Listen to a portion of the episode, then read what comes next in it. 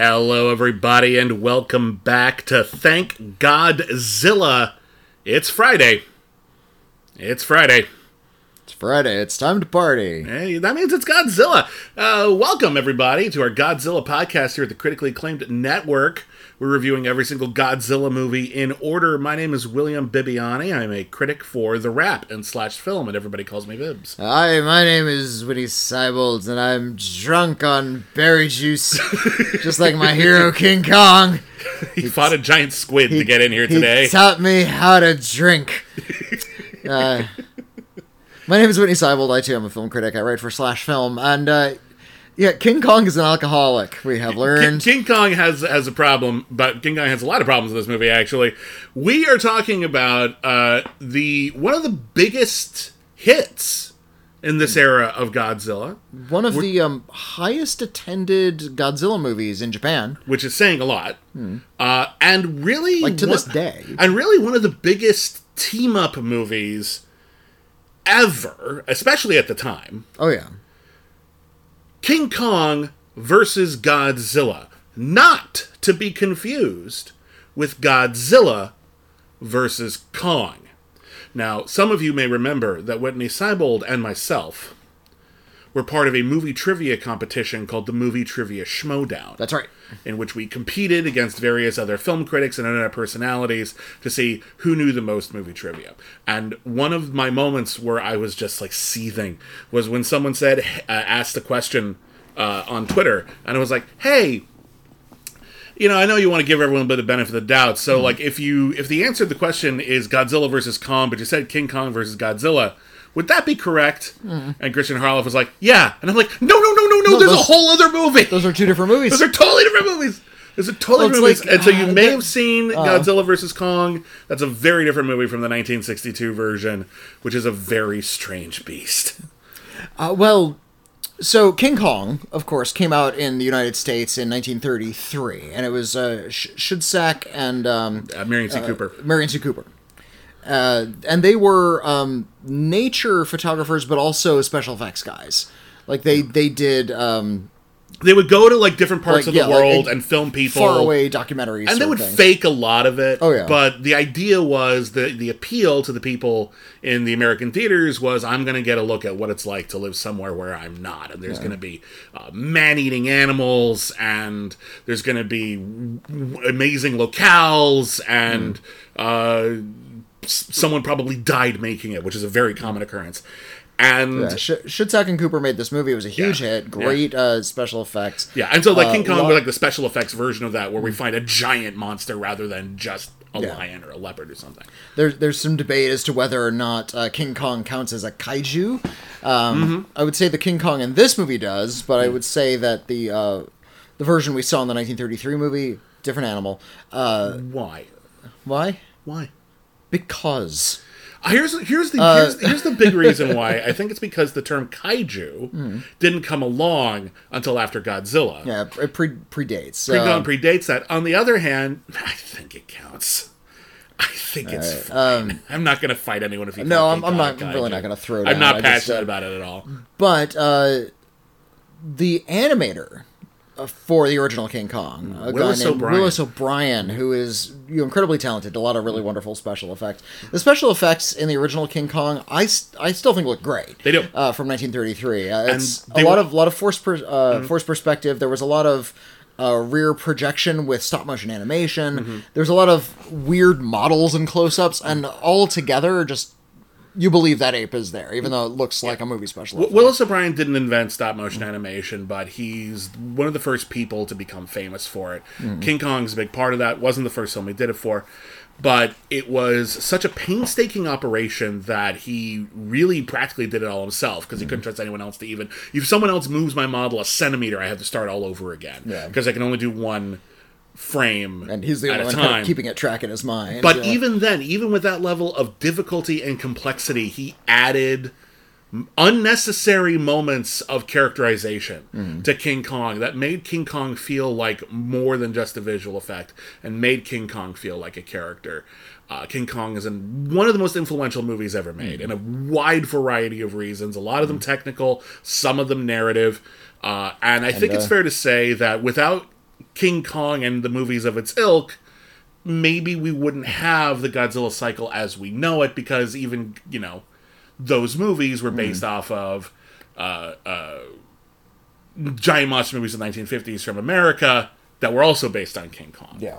So Um, r- radiation, uh, we've talked about this, was sort of like the big new bugaboo. Uh, King Kong in the original movie was just a giant animal. Yep, just from an island that was lost to time. You know, it was Yeah. like it was like the Galapagos, but it had dinosaurs on it, and Right. somehow a, a, an ape evolved to be twenty feet tall.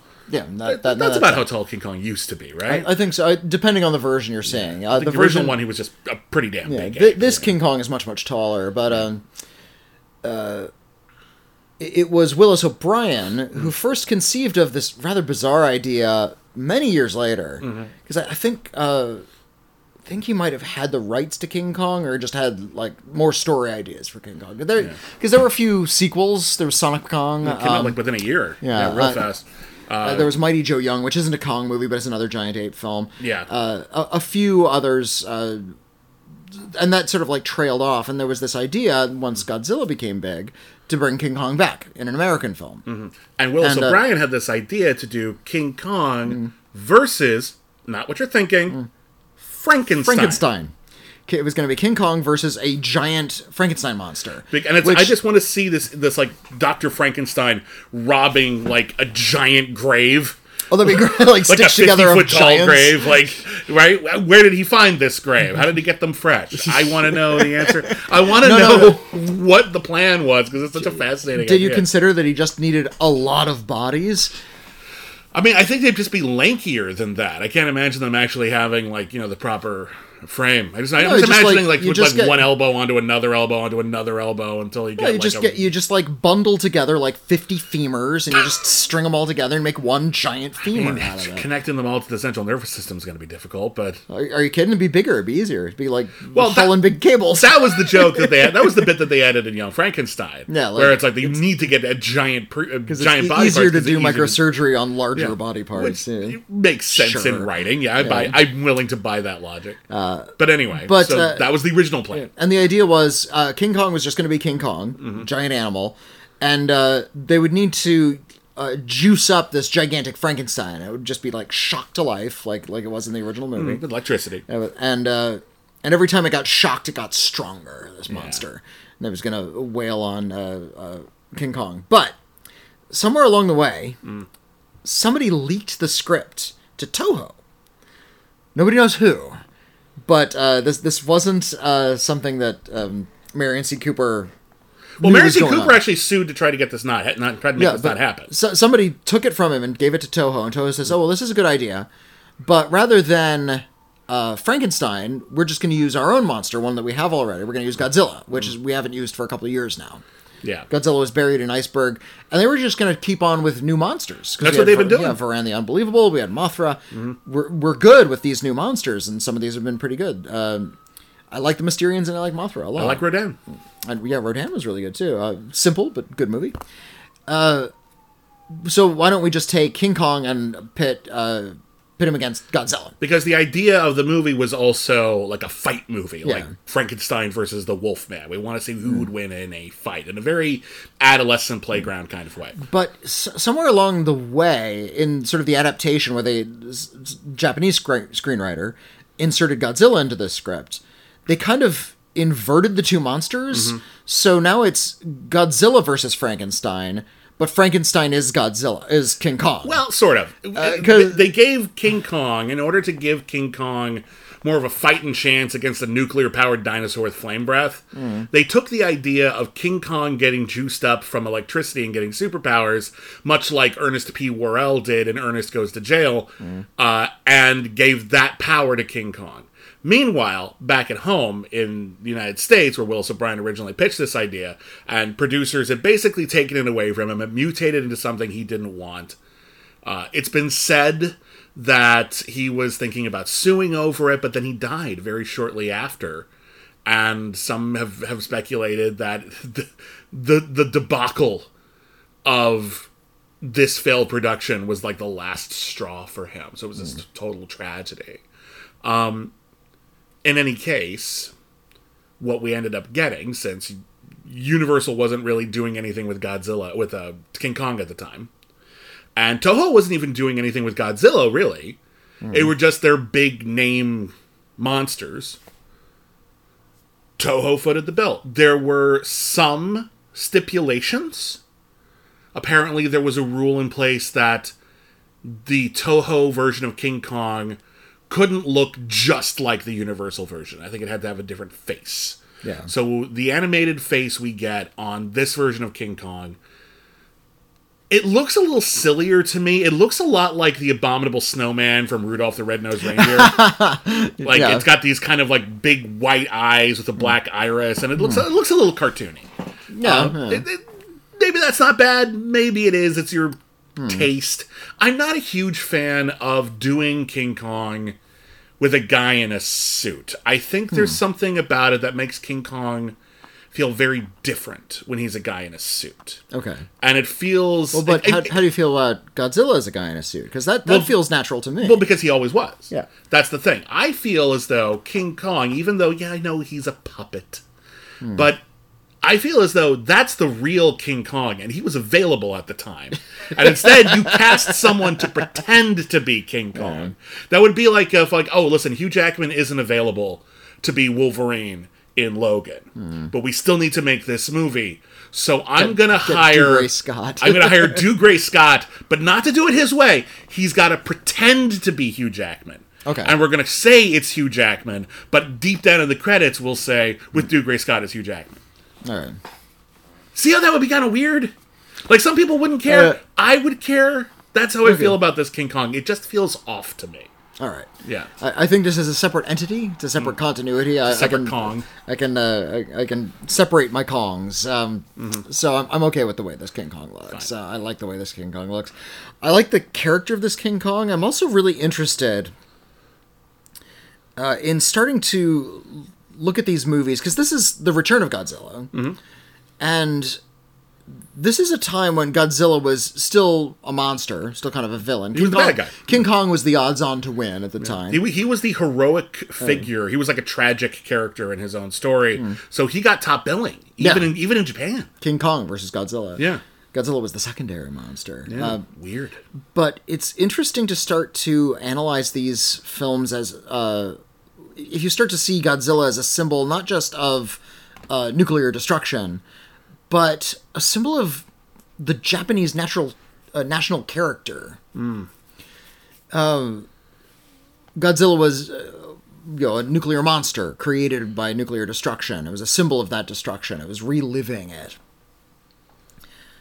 Godzilla would eventually become sort of a bad guy. And um, I read this really wonderful uh, essay by Walter Chaw, who's excellent, by the way. You mean Godzilla become a good guy? or Godzilla became a good guy. Sorry. And uh, the idea that Godzilla started to represent not nuclear destruction, but sort of uh, uh, an id like uh, expression of Japanese revenge. This need to use its nuclear power in uh, like outwardly at interlopers, but uh, yeah, just but sort not of like something- reflect yeah. it back at you. Yeah, like that. Like Japanese society wasn't so keen on uh, enacting nuclear strikes themselves, but now that they had this sort of symbol of it, this uh, nuclear Mm. power monster, now it could fight other invading creatures. Yeah. Uh, now, if you see King Kong as an American symbol, yeah. and many critics and pundits, and uh, even my boss Quentin Tarantino, have pointed out that King Kong is actually a symbol for kidnapped slaves. Yeah. King- Taken from his home, Taken from his from- place, from his home, put in chains, presented in chains, Yeah, yeah, and uh. For, forced to perform for a white audience. Yeah. And if if we're to sort of take this tragic American figure Hmm. and pit him against this tragic Japanese figure, what's what's the symbolism there? Hmm. Well, but got, we Well, got to remember why uh, is he doing it though? And in King Kong versus Godzilla, re- unlike the American version where it's a lot more weird superhero-y primal thing, like they're all asserting their dominance. You're, you're Sure. talking about the more recent. I'm talking about the more recent one. In the original King Kong versus Godzilla, directed by Ishiro Honda, uh, Ishiro Honda envisioned this. It, it's actually a meta commentary, actually, because he envisioned this as why are they fighting for ratings? People are manipulating this Yeah, situation in order to extract entertainment. Well, they- and they they're, are being they are being exploited. They are creatures that are being exploited. It's it's not g- quite entertainment. They're actually being used as as marketing tools. So it's similar. Yes, Uh, six it's- of one, half a dozen, because they're being used by by people who want to create good television. Yeah, Very yeah, specifically. I, I, I, I thought it was because they were trying to market the, the berry juice, but uh, They are, but they're trying to do it through TV. The the we're going to be talking about two different versions of this movie. This is another movie that when it came to America, they didn't just dub it; they shot new footage and they changed a few things around. In the original Japanese version of this movie, the opening of the film is actually like a TV series that would be like on like the Discovery Channel. It's all about science. And there's a pharmaceutical company that is sponsoring the show. The show is brought to you by this pharmaceutical brand. And they're mad that the show that they're sponsoring is boring and it's getting crappy ratings. And what they want to do is they want to take their latest expedition to go to this particular island uh, in in the South uh, uh, Pacific. Uh, and Faro Island. the- Not- they- nothing yeah. to do with Bergman's Faroe Island. But, Yeah. Nor is it specifically Skull Island from the Universal film, although maybe it's the same name, same island, different name. Um, they're going to go to this island because this island allegedly has fruit on it that has uh, essentially magical, life giving, uh, uh, like magical abilities. It's a narcotic. It does all kinds of wonderful things. Um, not that narcotics are wonderful, but you know you use them in medicine. Um, and they're going to go there anyway. And they have heard that the locals on this island uh, worship a giant monster god. So they say you're going to go to this island. You're going to bring back the monster. That's the idea. That is the plan, and then we're going to use that to create great television so that we can sell our pharmaceutical products. Well, is it thin? Yes. Is it the entertainment industry as I know it? Yeah. the entertainment industry as I know it is extremely exploitative and extremely desperate all the time. As we are recording this, Warner Brothers is considering selling half of their movie music library for like 1% of the money that they owe hmm. because they they're in debt. But like they're going to completely just strip mine Their, yeah, their own library. their own library. Oh, God, it's so which is just like they're just It's, people only care about the money. They don't care about the art. They don't care about the artists who are Yeah. being exploited. the the joke I saw on thus, this, King Kong. the, the social medias was uh, Warner Brothers is uh, going to offer twenty five thousand dollars uh, to hunt the Animaniacs t- to death. Yeah, I quote tweeted that, and I was like, David Zaslav is currently strip mining the uh, uh, water tower at Warner Brothers to sell the scrap metal. I, I, I joked that he's selling gremlin meat out of the trunk of his car. Yeah. Can you eat gremlin meat after midnight? Uh, Would that do something? I feel like that would do something. well, I mean, they're gremlins already. I, I didn't say mogwai meat. oh, you're right. You're because that that would be wrong. Yeah, but yeah. what do you gizmo? But but you know, stripe, sure. If you He's sp- pretty juicy at the end of that movie, if right? you spit on a gremlin, does it multiply? If you were to shoot your uh, proton pack at a living person, would it snag their ghost out of their body? These are all the stupid questions we asked when we were That's kids. actually a fair question. Actually, I hadn't really thought of that. Oh, God. That's a fair question. Okay, anyway. I think it would kill you, then grab your ghost. Because it's still like you're being shot with like energy that like. Hmm. Because we see it like burn toilet paper. This is not important. This is not. what are we here? We're talking about who would win in a fight King Kong versus Godzilla, that's for true. God's sake. That's all important. But Um, um, So anyway, that's the big setup, and that's the that's the commentary here. We're actually talking about not just East meets West. We're talking about the exploitation of uh, these creatures for entertainment and sales, marketing. Which again, what are you doing? You're taking the most sellable giant monster from America and pitting them against the most sellable giant monster from Japan. That's what that's why we're here. I can appreciate that. Uh, meanwhile, before we even get to Faro Island, we also have to introduce the boring human characters. and this time, they actually are pretty dull because it's just like a couple people like, I'm dating you, and I'm her brother, and I'm dating this person, and this will not be important later. The only reason we're here is to introduce a minor plot point that will be important later, where a guy has invented super string. It is a microfilament like a hmm. fishing line that is as strong as steel, and it will be important later. And that's it. That's the only reason why we have an entire like five minute dinner scene in this movie. Is just to introduce to, like it's super to, to establish those characters and to introduce yeah this this cord which he, he ties to a balcony and leans against and everybody freaks out. no, you're gonna fall no it's really strong Yeah, Just maybe the balcony isn't. Do you ever think of that? Like the string is fine, but the balcony goes crunch. Ah, whoops. land on your strong string down there it's okay. I landed on course string. the, the the string like How did you was- know there would be string there to break our fall? coil it up real fast use it like a spring uh, the only thing i could think of when he's testing that super string is first of all like it's it's gonna be like razor wire right isn't it gonna Yeah. cut him in half yeah, it's and I- really, I, really. I was reminded line. of the movie Johnny Mnemonic, where uh, the the gangsters had that like laser filament thing that they Yeah. could hold in two hands. Yeah. and they tried to take people's heads off with it. Yeah, or the. Uh, did you remember uh, the counselor where they had like the automatic garroting machine? Oh god, yes. You just like st- coil a wire on someone's face and like you snap it in place, and this machine like automatically contracts until it decapitates you in that movie. That movie that makes that movie sound way more badass than it is. It's actually a really morose and melancholy depiction of grief and sadness. it's really terrible. I'm not a fan. I know some people are. I, I don't. It's not for me. R.I.P. Cormac McCarthy. Yeah, right. And yeah, yeah, yeah. Hmm. yeah. Um, he was he was writing um, Blood Meridian. He was going to write Oh, his really? own Blood Meridian movie. oh wow, I didn't know I that actually. Taylor Sheridan. Who did the road? No, it wasn't. There was, there was um. Hill, Hillcoat. Yeah, yeah, John Uh, Hillcoat. Yeah. John Hillcoat was going to do Oh, a shit. Blood Meridian movie with Wow. with Cormac McCarthy writing his own screenplay. It's gonna be depressing. And uh, well, I mean, come on, it's Well, Blood Meridian. I know. most depressing stories ever. Anyway, um, so they go off to their big expedition, uh, and meanwhile, there is a mysterious glacier that is glowing in the Arctic, and an American submarine is investigating. And I love watching movies that are not originally filmed in English. Uh, and then there are characters who speak English in them, and you could tell it's like that's an interesting read. It's like an interesting line delivery. Yeah. Everyone on that submarine is just saying their lines very unusually, and Aw. I kind of love it.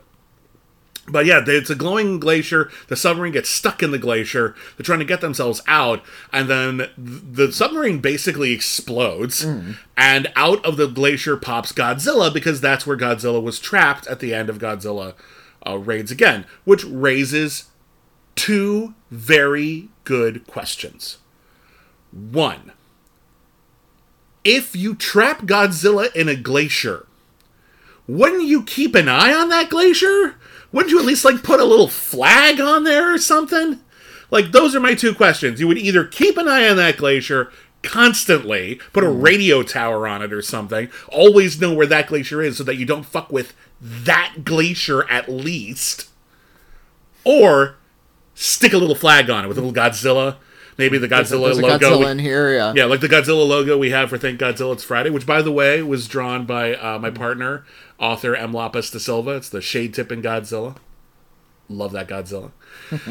um, yeah, that that's just ludicrous to me that you would lose Godzilla. Look, we've had Varans Yeah. and Mysterians and So Mothras. So you'd There's- think you would want to keep track of the only one you knew where he was. Well, it's, that, it's a problem that's taken care of for the time being, and we don't need to think about it right now. That's we the- got bigger crises right now. This is gonna start happening every year Uh-huh. with just that one Godzilla. Like, keep track of your kaiju. What we need to do. Keep track of your kaiju. Keep track- You're being irresponsible, Japan. I'm, I'm imagining like a PSA campaign that just keep track of your kaiju, and it's just like you know a kid with a a.m., do you camera know on a where leash. Godzilla is? You know, yeah, yeah, he's in that glacier. Are you sure? Have you checked? yeah. Well, I, we sent a submarine. Oh shit! Is it the kind of thing that can explode and crack open a, a glacier and let a Godzilla out? So Godzilla breaks out. Godzilla makes landfall, and honestly, for a lot of the movie, we keep hearing that Godzilla is destroying stuff, and we are kind of cheaping out and not showing most of it. Yeah. Because what we're really doing is spending most of our time introducing King Kong. So they go to Faro Island, and our two plucky pharmaceutical guys are there. And honestly, for a little bit, it's Abbott and Costello go to Skull Island. Uh, which is fine. They're entertaining characters. It They're- keeps the, keeps okay. the keeps the tone light. There's a really wonderful bit where the octopus comes aboard, and Oh, yeah. wonderful close up footage of this octopus. And they Like, like, a real, mostly real octopus. a couple yeah. of fake octopuses when it interacts with King Kong, but yeah, like, like they throw it. At, there's like a really wonderful shot where they do like. It's like reverse photography where they yank the, the octopus off of King Kong's face and then Yeah. they play it backwards. It just kind of sucks onto his face. It's pretty cool. Very funny shot. yeah. Um, There's no name for that octopus. That octopus doesn't have like a kaiju name. No, it's just a giant octopus. Oh, And you know, like they have. There's a, a wonderful bit where the the Abbott and Costello characters are sleeping in a tent, and one of them has gotten up and s- seen that there's octopus mayhem going on. Mm. The other guy wakes up. What's going on? Giant octopus! Hurry! what? They go to this island, and the island, much like Skull Island, the first people that they meet are the actual inhabitants of the island, not the giant monsters, the people. Uh, much like King Kong, uh, the depiction is very racist. Oh, incredibly. Lots of people wearing makeup to look like people they are not. Uh, the way that they find favor with the indigenous people of Faro Island is rather interesting because what they do is they give them cigarettes, including the children. Yeah. And they just say, "Oh, okay, well, don't tell them, don't tell anyone you got them from us." I'm like, "Yeah, I'm sure they'll buy that." the kids on this island didn't get the cigarettes from the guys from Japan, so everyone's smoking the- and having the- a wonderful this, This is the early '60s. Kids just smoke. I half expected like someone to just like look at the camera and go, "Yes, Morley's cigarettes. They're great." I'm a real monster in the morning unless I have my Chestertons, Chesterfields. yeah, Morley's is the fake cigarette from the X Files. Oh, that's right. Yeah, so that's one I always use because I want to promote a real cigarette. There was um, what was it? It was Laramie's in The Simpsons. Yeah, Laramie's. Laramie cigarettes. Yeah, bless them. Chesterfields are real cigarettes. They are. Um, Chesterton is a real poet. G.K. Chesterton. That's right. Probably smoked. I don't know. Um, they assume the monster isn't real, but sure enough, they find the monster. Well, it's funny because how they find King Kong is they're trudging around the island, and then one guy ends up like getting bitten by. He says it's a lizard. It's clearly like a puppet of a baby crocodile. Yeah. Uh, and he's like swinging it around, and you hear the crocodile go. Swinging it by its tail over his head and, and then he screaming. and then he throws it, and then a guy I don't know why this was necessary, then shoots it. And much like at the beginning of like Tarzan the Ape Man, King Kong's like, "Hey, that was my friend!" Roar! And he breaks through a mountain. Yeah, And it's yeah. like, "Stop shooting my lizards!" And they're like, "Oh shit!" And they run. They run back to their to their camp. King Kong follows them, fights this giant octopus that just happened to be there that day. I don't even know if it's local. It might have been a tourist. King Kong fights it. He stomps it to a million pieces. But uh, King Kong also, and this is King Kong, you mentioned this earlier. This is King Kong's uh, uh, weakness, his failing, if you will. Everyone has one, everyone has a vice. Uh, he loves booze. And they Yeah, make a berry wine from the from those magical berries I told you about earlier that knocks King Kong out when combined with uh, with a lullaby. with a local lullaby, which has a lot of percussion for a lullaby, but I guess it takes all kinds. Like I can't quite imagine listening to like okay, I just took you know, I just drank some warm milk or had something else that's supposed to like help me sleep. I'm just gonna relax. I'm gonna put on some headphones and I'm just gonna listen to Pantera and just fade away. Like, no, that that's not really very lullaby-ish, but I guess it works for King Kong. Who am I to judge? King Kong falls asleep, and the guys are like, okay, uh, this is what we do. We're going to steal King Kong. We're going to build a giant raft. He's unconscious, presumably for long enough that we'll get him home. We have no way of knowing that. And we're going to drag him behind us in a giant boat to Japan, and we have to do it quick because it will- Godzilla is making all the headlines, and we want our giant monster to make headlines instead. Yeah. Uh, and whenever he starts to stir, they just feed him more of the, the, the booze, and he falls asleep again. Well, what happens is he really starts to stir, and then they're like, "Okay, well, he's just awake now. We have to we have to cut him loose, or we're gonna die." And then the boss at the pharmaceutical company, who is he's he's played a little bit like Groucho, like he's got this kind of like glasses, mustache, larger than life, kind of like always like dressed a, dressed up a little bit silly. Oh, I, Uh, I, I saw him as like a, hmm. a like a yuppie guy, like business businessman. I imagine super him- businessman. I imagine uh, uh, you know, he looks like Thurston Howell. there you go. Yeah, like yeah, that. like, like That- that kind of like a cartoon, arrogant rich guy kind of guy. Yeah, yeah. All right. Well, we, I'm glad we settled on someone. All right. uh, who played who played Thurston Howell was Mr. Magoo. Who was that? Um, Jim Backus. Jim Backus. yes. I can't do a good Jim Backus. Yes, yes, very good, Lovey. Better. Thank you. I'm glad someone can do a Jim Backus around here. Otherwise, we just have to cancel the podcast.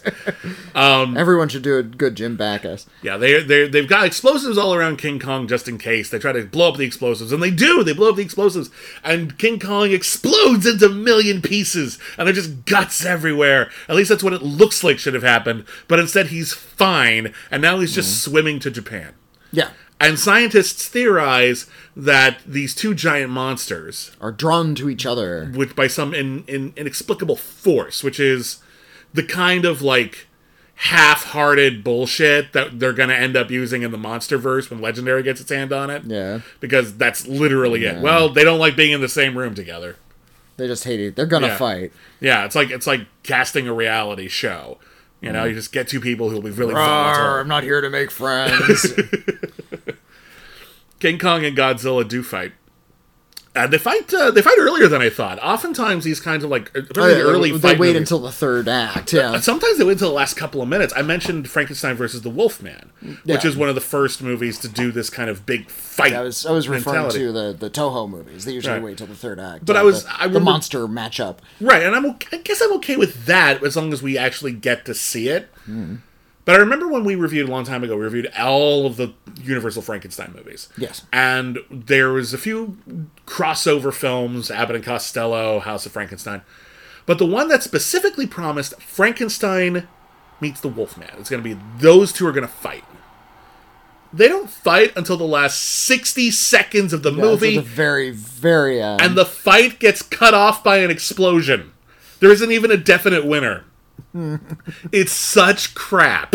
I actually like most of that movie. I think it's actually pretty good. Because the Wolfman's basically the protagonist of that movie. Yeah, and- it's a pretty good Wolfman movie. and that's the one where Bela Lugosi plays the monster, right? uh, I think Oh no, that was not Son of Frankenstein. was it Ghost of Frankenstein that he did. It That? might have been Ghost of Frankenstein. He was the one. Who, no, it was. He- it he was. It was he Frankenstein meets he the was Wolfman because Igor who wanted to put his brain in a Frankenstein body. No, no, it was it was Frankenstein meets the Wolfman that Bela Lugosi played uh, Frankenstein, and at the end, I believe, of Ghost of Frankenstein, which I think was the one that preceded it, Frankenstein had been uh, has had his eyes gouged out or injured or something, and that's why in that particular movie, Frankenstein always walks around with his hands in front of him.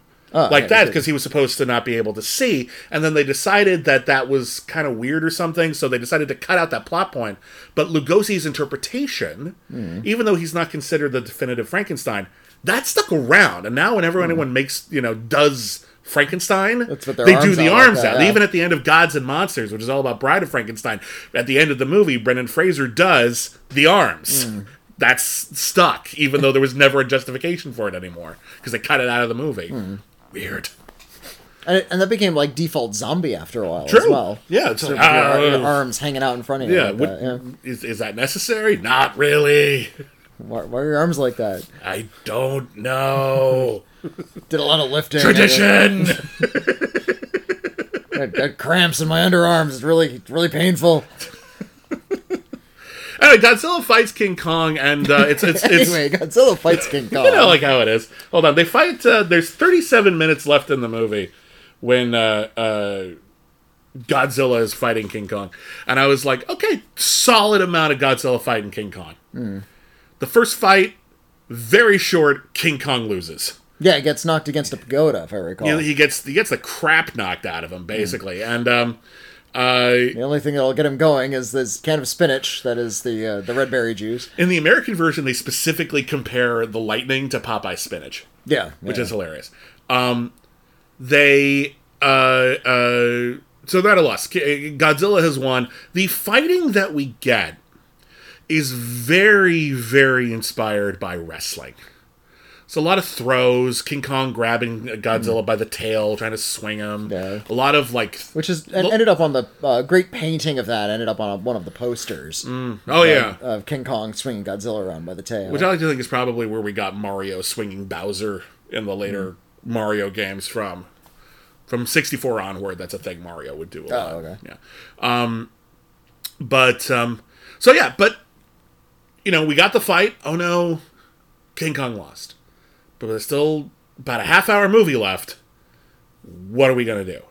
Well, they've divvied up, like, they, they, they split up. And now King Kong is doing his thing. He's like breaking up trains, creeping on girls. The one of one of the women in the who thought like her husband was her boyfriend was dead, uh, was like trying to find him, and then she's in a train and King Kong picks her up, like he does. right. That's a very King Kong thing to do. Uh, and they're like, okay, we have to stop King Kong, and we're gonna do that because we have some of these berries. We're gonna turn them into a fine mist, and we're gonna. Right, play yeah. some really percussive jams, and King Kong's gonna fall asleep. And the plan is we're gonna use that. Remember that wire? We're gonna use that wire. We're gonna wrap it around King Kong. Take a whole bunch of giant helium balloons. Float him. Lift King Kong uh, up in the air by wrapping his limbs around razor wire. That is then put like hundreds of pounds, not, not hundreds, probably thousands of pounds, tons of pressure pressed on this razor wire. And there's a hilarious image of King Kong just being carried away by balloons, like the house and up. But his limbs should be sliced off. That's all I kept thinking about. All of that would accomplish would slice off his limbs. And then the movie's over. A little Yeah. anticlimactic, but accurate. Uh, but as we learned from the remake of Mighty Joe Young, uh, bloody ape chunks fetch a higher price on the black market than a whole ape. Is that in the remake of the That's? I never saw the remake of Mighty Joe. Oh Young. yeah, with with Charlize Theron, uh, they uh, That's what that movie's about? the bad guy wants to kidnap Mighty Joe Young, and there's a Uh-huh. scene where he's like has finally captured him, is like kind of rubbing his hands. Ha ha yes, now I have this ape. I will become rich somehow, and and they then there's like conversation. Yes, I bet his I bet his liver will fetch a very high price. Like you have a giant living ape, surely that's a greater asset than a giant ape liver. Well, it's like, a chop shop. You know, you steal Yeah. a car, but you can get more for the individual pieces, right? Yeah, I guess so. So Yeah. uh, we have learned that One that one, chunks. one billionaire with a giant ape in their backyard. You only get one satisfied customer, and you only make one. We only make one sale. However, this guy gets a spleen. This guy gets a femur. This guy gets a you know a mandible. I don't know, like just do, do strip- bipeds have mandibles?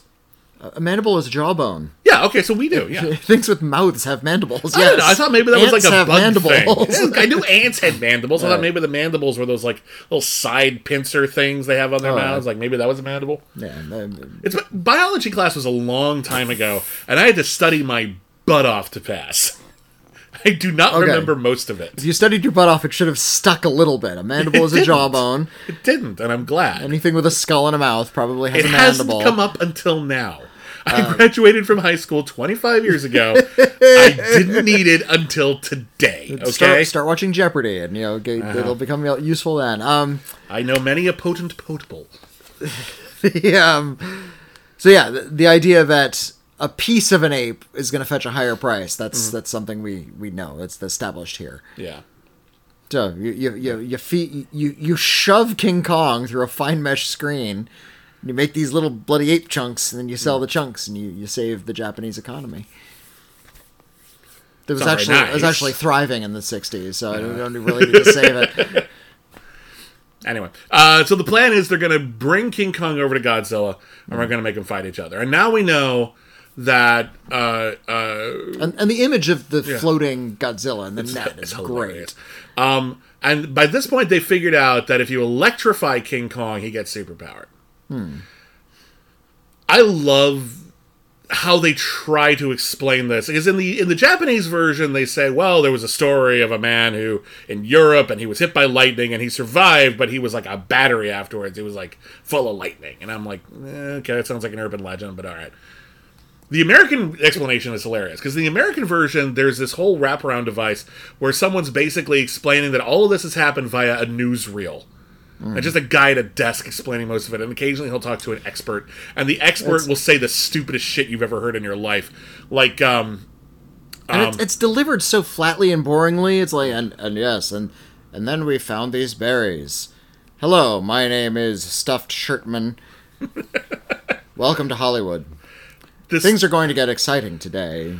the scientist that he is interviewing, he says ridiculous things like, "Of course, Godzilla uh, is a cross between a Tyrannosaurus and a Stegosaurus," and I'm like, "Is that an actual thing, or are we pulling this out of our butts?" Another thing he pulled out of his butts is that reptiles, not reptiles, Reptiles. reptiles, as we all know, don't like electricity, but apes do. Yes. As we all know, Again, th- as we've established, this is clearly a remnant from the Frankenstein plot. I, I- don't know why they left it in because it's, an so ape. weird. It's so Now- freaking weird. I, I'm I'm no expert. I'm not a primatologist. But as far as I know, there is not an electric ape outside of Pokemon.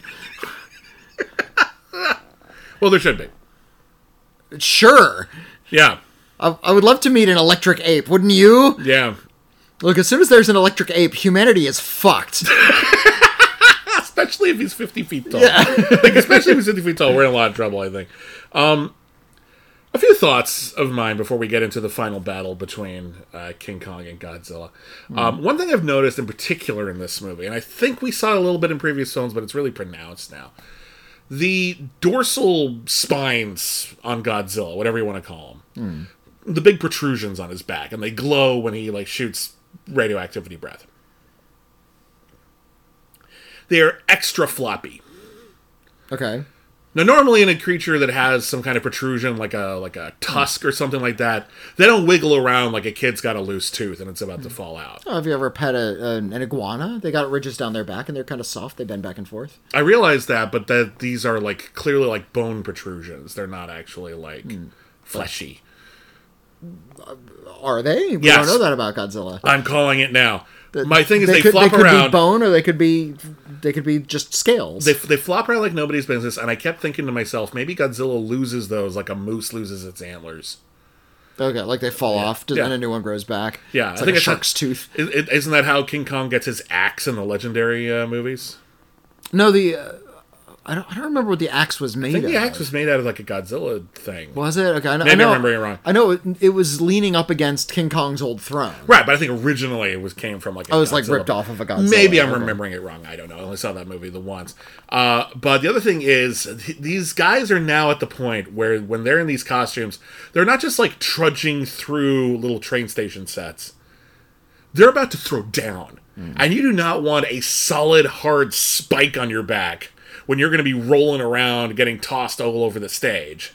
So I think we're starting to. There's some certain practical practicalities that are starting to come into play in these costumes. And the Godzilla costume in this movie is starting to look a lot more like the classic Godzilla that would become the norm after this. There are clear, definite differences Yeah. in terms of like his stance, in terms of how many toes he's got. Um, we're starting to see the proper classic Godzilla now. Um, Godzilla and and uh, King Kong fight, and they fight with about eleven minutes left in the movie. Yeah, and, and it's pretty spectacular. Um, uh, just like in uh, in the Flash, they have to. There's a Hmm. lightning bolt that uh, will shock uh, King Kong back to life at some point. Mm-hmm. It looks like everything's lost. That's, and more, then, that's really more of a Shazam thing as well. I guess it's Shazam. But lot of yeah, it lightning. Looks like everything's Wait. lost. Lightning turns Shazam into Shazam. Lightning turns the Flash into the Flash. Same lightning? Sure. Okay, great.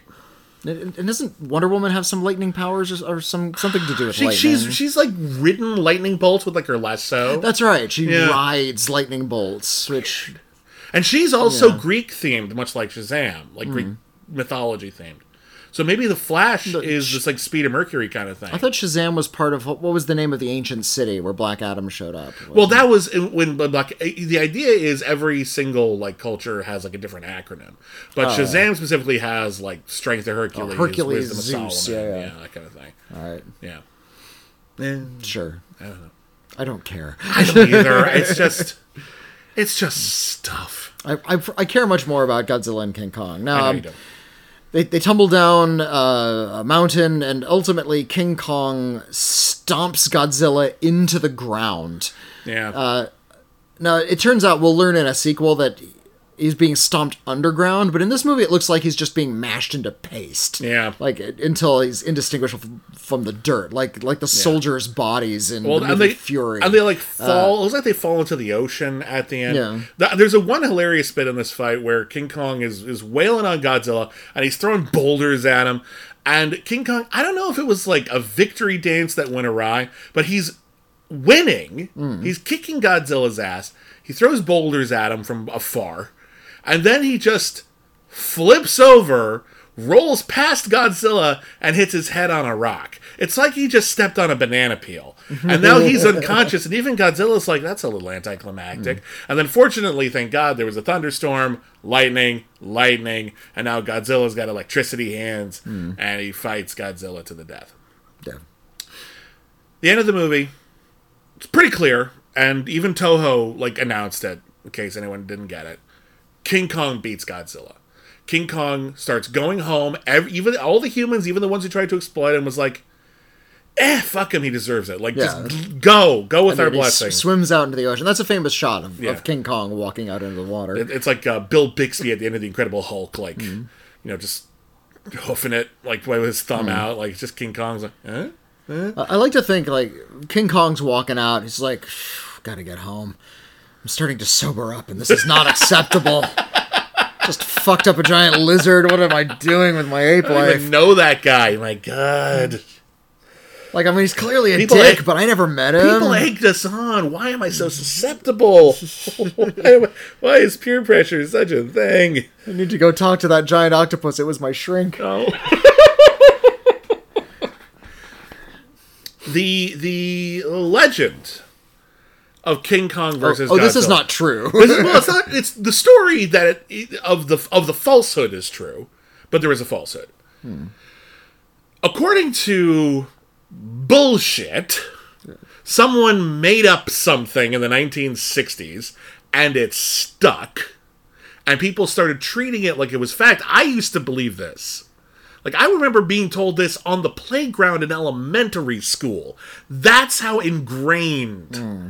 This urban legend was, was. yeah. But because there were technically two different versions of King Kong versus Godzilla, they tell basically the same story. The American version cuts out most of the human drama and the comedy. Godzilla strikes about 20 minutes earlier than in the previous version, but they're basically the same except for the wraparound sequences uh, in terms of what actually happens in them. Uh, but they're different versions. And there was a rumor that in the American version, which of course is the only version Americans could see for a really long Yeah. time, uh, King Kong won because King Kong is the American monster. But in Japan, the rumor went that that movie ended with with Godzilla winning, and that was bullshit. That's not true. No, there is was- a there is a subtle difference in the endings. in that, in the Japanese version, uh-huh.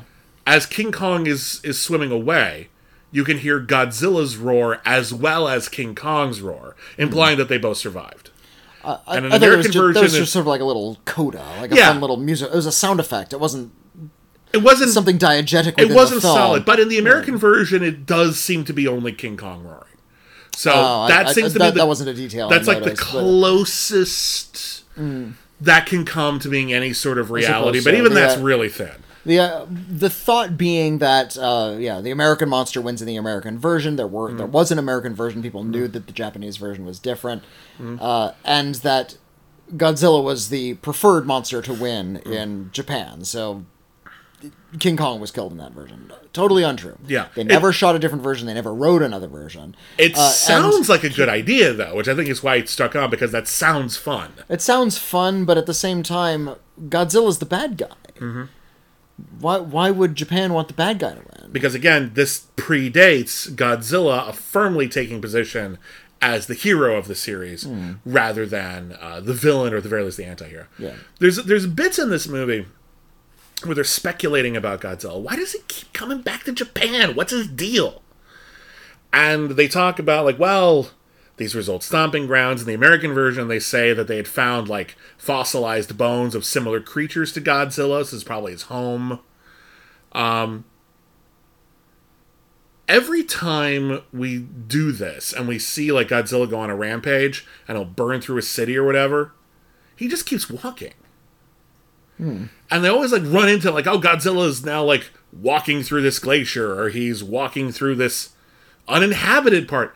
And I'm like, leave humans out of it for a second. Let's just leave the fact that like Godzilla and humanity, we have trouble coexisting just because of the scale of it. Yeah. And just Godzilla doing literally anything around human civilization is catastrophic for us because we're just so tiny to him.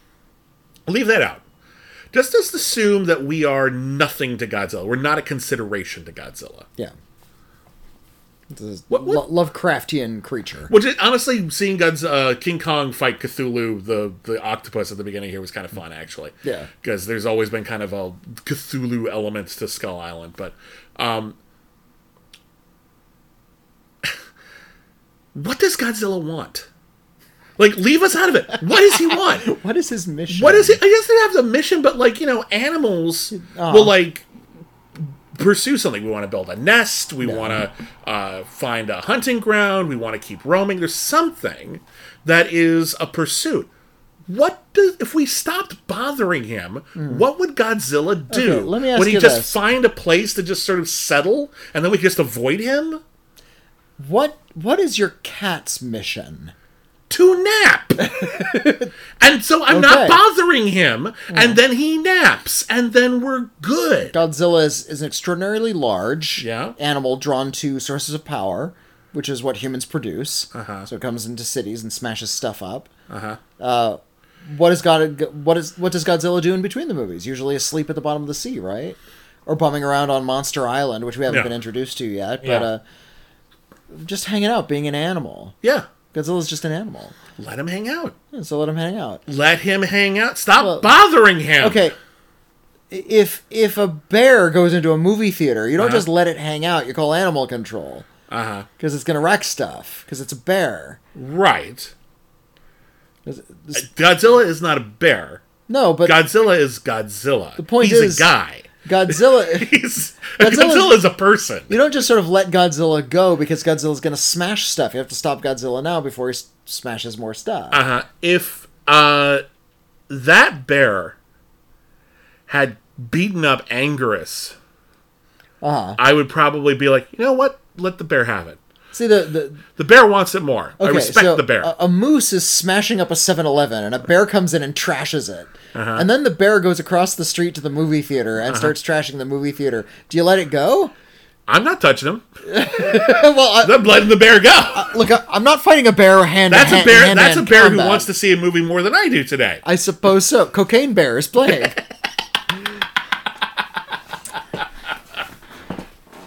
Point is, I, I th- I'm not going to fault the humans in these stories I'm for not- trying to stop Godzilla from I- smashing up their I shit. will fault the humans for uh, how they handled the Varan situation because that was clearly Varan was minding his own goddamn business. yes, but that, that's, definitely- that's a rare instance. there are definitely the, the monster's kaiju who are- minding its own business. uh, Mothra was minding his own goddamn or her own but goddamn business. They were Hmm. Mothra was minding her own goddamn business. Y'all fucking started it, okay? A lot of kaiju are minding their own goddamn business. Godzilla, I feel like never had a chance. Hmm. We just got off on the wrong foot with Godzilla. Like he just ended up in the wrong part of town, and it's just like, oh well, this really wasn't made. You know, like in in uh, Wreck It Ralph two, where it's like Ralph will like get in the car, it's like, oh, this wasn't made for a big boy, you know, like that kind of thing. That's just Godzilla in like a city, like, oh, well, this wasn't made for a big guy. Sorry about that. How else am I supposed to get out of here? Stomp. Stomp, stomp. Why are you surrounding me with electrical wires? It's so rude. Smash, smash, smash. All right, there. I'm free. Why are you shooting at me? You you guys see- made that place like crap. I, I don't. Every place in the world is like a, a, a driveway filled with kids' toys, and Godzilla just got out of the car. Like, he's just. I'm sorry I, see, stepped uh, on your Matchbox cars. See, I, I don't. What with the music and the look of Godzilla, I don't That's see our him as- music. Mm. I don't see Godzilla as a, a dainty, apologetic animal. Okay. Mothra's a little bit daintier, a little bit more apologetic. doesn't doesn't destroy things out of spite or mm. anger. Godzilla is an angry creature. Godzilla Are they? longs to for destruction. And in fact, we're going to get some translations later in this series. Okay. Where Godzilla essentially just says, no, fuck off. Okay. Like, I, listen, when we get there, fair enough. and Godzilla fights a lot. That's an angry dude. A lot of people, yeah, well, a lot of people fight if like it's their job. He's, like, he's not getting paid. He's, he's just an angry, in his keep. just a gigantic angry animal. Uh, When when do people start accepting Godzilla as a hero? When he starts fighting people for him. Yeah, when, uh, when other monsters come along. Godzilla started off as a wrestling heel and gradually went face. yes. And I think face is where Godzilla really belongs. And I think, as someone who, bringing it back around to the movie Trivia Schmoedown, when I started that, and that was a very wrestling themed show, I was a heel when I started because someone told me, you'll be a great heel. And I'm like, okay. Never felt right. And it wasn't until I became a face that I really found my footing. And I think that's Godzilla. So I have a lot of sympathy for Godzilla. All right. Godzilla started off wrong. It took him a while to figure out where he was. I, I I see Godzilla's arc as being like he was um, like like a bitter grizzled ex-con who just was really angry and starting bar brawls and shit, and eventually was hired as the bouncer. It's like Mm-hmm. You this, you, yeah. you need to you need to channel your anger somewhere, Godzilla. You need to sort of direct it in a constructive way. Mm-hmm. That's how I see Godzilla. I just want one like image of Godzilla. There's this one shot of Godzilla in the first Legendary movie hmm. where Godzilla is like we finally get a really good big hero shot of Godzilla, and he's kind of like you know pulling himself together. He's putting up his dukes. Hmm. You know, like he's ready to fight. I want that image, but he's wearing a white tank top and jeans with like some scuffed sh- with like some scuffed knees. Like I just want that bouncer Godzilla, just to be like, all right, here we fucking go. Snap your neck a little bit dramatically, you know, like your hmm. mom told you never to do because you'll break your neck. Like it's not a thing, but like yeah, all right, here we go. Boom boom. I'm Godzilla. Hmm, just uh, like one quick throat punch. Yeah, end it And quickly. then, and then he catches you, takes you to the bar, and says, "You're going to be behave tonight." Yeah, yeah, I'm going to behave. Yeah. Yeah, hmm. All right, put some ice on that. You'll be fine. Anyway, uh, Godzilla be, versus be nice until it's time not to be.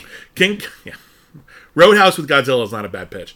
Um, King Kong versus Godzilla. We would eventually get giant kaiju Frankenstein, Yes, and we will be covering it because it's all kind of connected. So at some point in the near future, I think in about a month, we'll be covering Frankenstein Conquers the World, and then shortly after its follow up, The War of the Gargantuas. yeah. And I'm very excited for all of that. And uh, uh, there's like apparently the giant octopus was supposed to appear in Frankenstein Conquers the World, uh, but uh, never never ended up being in the film. So sorry, giant octopus. I still think the giant octopus is deserves a kaiju name. You know, What, what's wrong with just giant octopus? well, it's more of a category than a name. I suppose so. That would be like, uh, uh, what's your name? Bearded film critic. Eh, It's, it's kind of rough. It's a name I suppose your parents thought you'd grow into. it's kind of rough when you're in first grade. There's a Not quite accurate yet. um, I don't know. I would love to. I, I'm curious if anyone wants to join us on Twitter. What do you think the giant octopus should have been named? Like as their as their kaiju name. Let's give them a kaiju name because they, they got kind of screwed out of one. It's not fair. Um, because like yeah, it's a giant it's a giant octopus. Sure, King Kong is a giant ape. Still a kaiju, at least in this version. At least in this version. Come on. Anyway, last thoughts on uh, God's uh, King Kong versus Godzilla, Witney. um. I, I dig it. I love it. Yeah. I, I this was uh, in my experience the the official turning point in the Godzilla series. The first couple were a little dour. This is like the Goldfinger of downbeat. Godzilla Yeah, movies. this is where it like really calcified and turned into something that it was going to continue to be for the remainder of the '60s and '70s. Yeah. Uh, it was such a huge hit that they were like, okay, from now on, Godzilla Yeah, fights and- other monsters. That's that's the premise. Well, and and God's this is also when Godzilla became Godzilla. This is when uh, Godzilla became the focus of most monster movies, became the most famous one. Uh, prior to this, they were just trying out a bunch of different monsters. Godzilla just happened to be one of the first ones. Uh, I like this Godzilla. I think a little character is beginning to emerge with Godzilla. Mm. I think a little uh, character is beginning to emerge with the monsters. I think the monster performers are getting a little bit more enthu- enthusiastic. I think the filmmakers are getting more enthusiastic about this mm. stuff. They realize that they have hits on their hands and they get to mm. do broader, larger, bigger, bigger budgets, a lot more special effects, sillier things. And I appreciate, and I think the original Japanese versions of these movies sell this a lot better than the American versions because the American versions they're watchable, they're punchy. Hmm. Uh, the um, the dubbing is real hit or miss. Like it, sometimes they're really There, bad. it, there's rarely a movie where the dubbing is good. at least consistently. Yeah, it, there's some really bad bits here, but the American versions they cut out all the thoughtful stuff, like all the commentary about like you know, uh, marketing and television, all that stuff is really not in the American version at all. Hmm. And I think if you only watch the American version, you'd be forgiven for thinking this movie, which is which I like. Hmm. I don't love it. It's not my favorite version of King Kong. Um, I think that the human characters, you know, I, I've I've gone to bat for human characters in these movies, and I think it's better that we have them than that we don't. Hmm. But I also think that this is not the best way to use them. They're kind of just kind of forgettable side characters for the most part. yeah. Um, Like I like it okay, but I like the Japanese version a lot better because the Japanese version actually feels like it's about something, and the American one is basically exactly what the Japanese version is kind of making fun of. This is a marketing stunt. And that's all it is. We have no other interests other than showing Godzilla and King Kong fighting for you. Right. And there's a certain irony there, which I appreciate. um, so I, I like it. It's it's nowhere near my top it's, it's not in my top three or anything so far, but I like it, and I'm very curious to see how the formula evolves from here. But before we get to the next Godzilla fight movie, which is Mothra, Mothra versus, versus Godzilla, Godzilla, which again, yeah. Mothra still in the lead, mm-hmm. still in the hero position. Godzilla's the heel yeah, at this point. Yeah. we're gonna have one more unrelated monster movie, and that is well, we have a few more coming up actually, but there's another one in the middle. This is Atragon, which is a sea serpent film about like a super submarine, and that sea serpent will eventually come back into play and destroy all monsters. Yeah. Manda is the, the sea serpent's name. So we're gonna talk about Atragon. Oh, I forgot one thing about uh, King Kong versus Godzilla. Actually, uh, in the American version, they reuse a lot of footage from the Mysterians. Oh, that's right. Yeah, yeah. Yeah. They, they cut in. they keep cut. We're going to cut to our communications satellite so that we can speak around the globe. And the communication satellite is the alien space station from the Mysterians. And and I'm watching this with my partner, and and and they're like, "Is that a space? That's not a satellite. That's a spaceship." I'm like, "I know, it's a spaceship. Why do they keep calling it a satellite? It doesn't look anything like a satellite." Anyway, weird. That's Thank Godzilla It's Friday, everybody. Thank everybody, for listening to Thank Godzilla It's Friday. We think you're great. We're really, really happy that you're here with us. Thank you to all of the support we received for this new show. A lot of people seem to really like it. It means a lot to us. If you want to hear our upcoming episode about Atragon, and you're listening to this on the main feed, on the free feed, on Apple Podcasts, Spotify, wherever you listen to your regular podcasts, that episode is up already on the Patreon page. Patreon, you get your Thank Godzilla It's Friday episodes one week early. That's at any tier on the Patreon page. Uh, additional offerings of the Patreon include our weekly Star Trek podcast, All Our Yesterdays. We review every single episode in order. Our Oscars podcast, we review every single nominee for Best Picture. Commentary tracks. We got uh, Discord hangouts, trivia nights. Our patrons mean the world to us. Without you, our shows would not exist at all. So thank you for from the bottom of our hearts. Thank you to every single one of you, everyone who can afford to join us.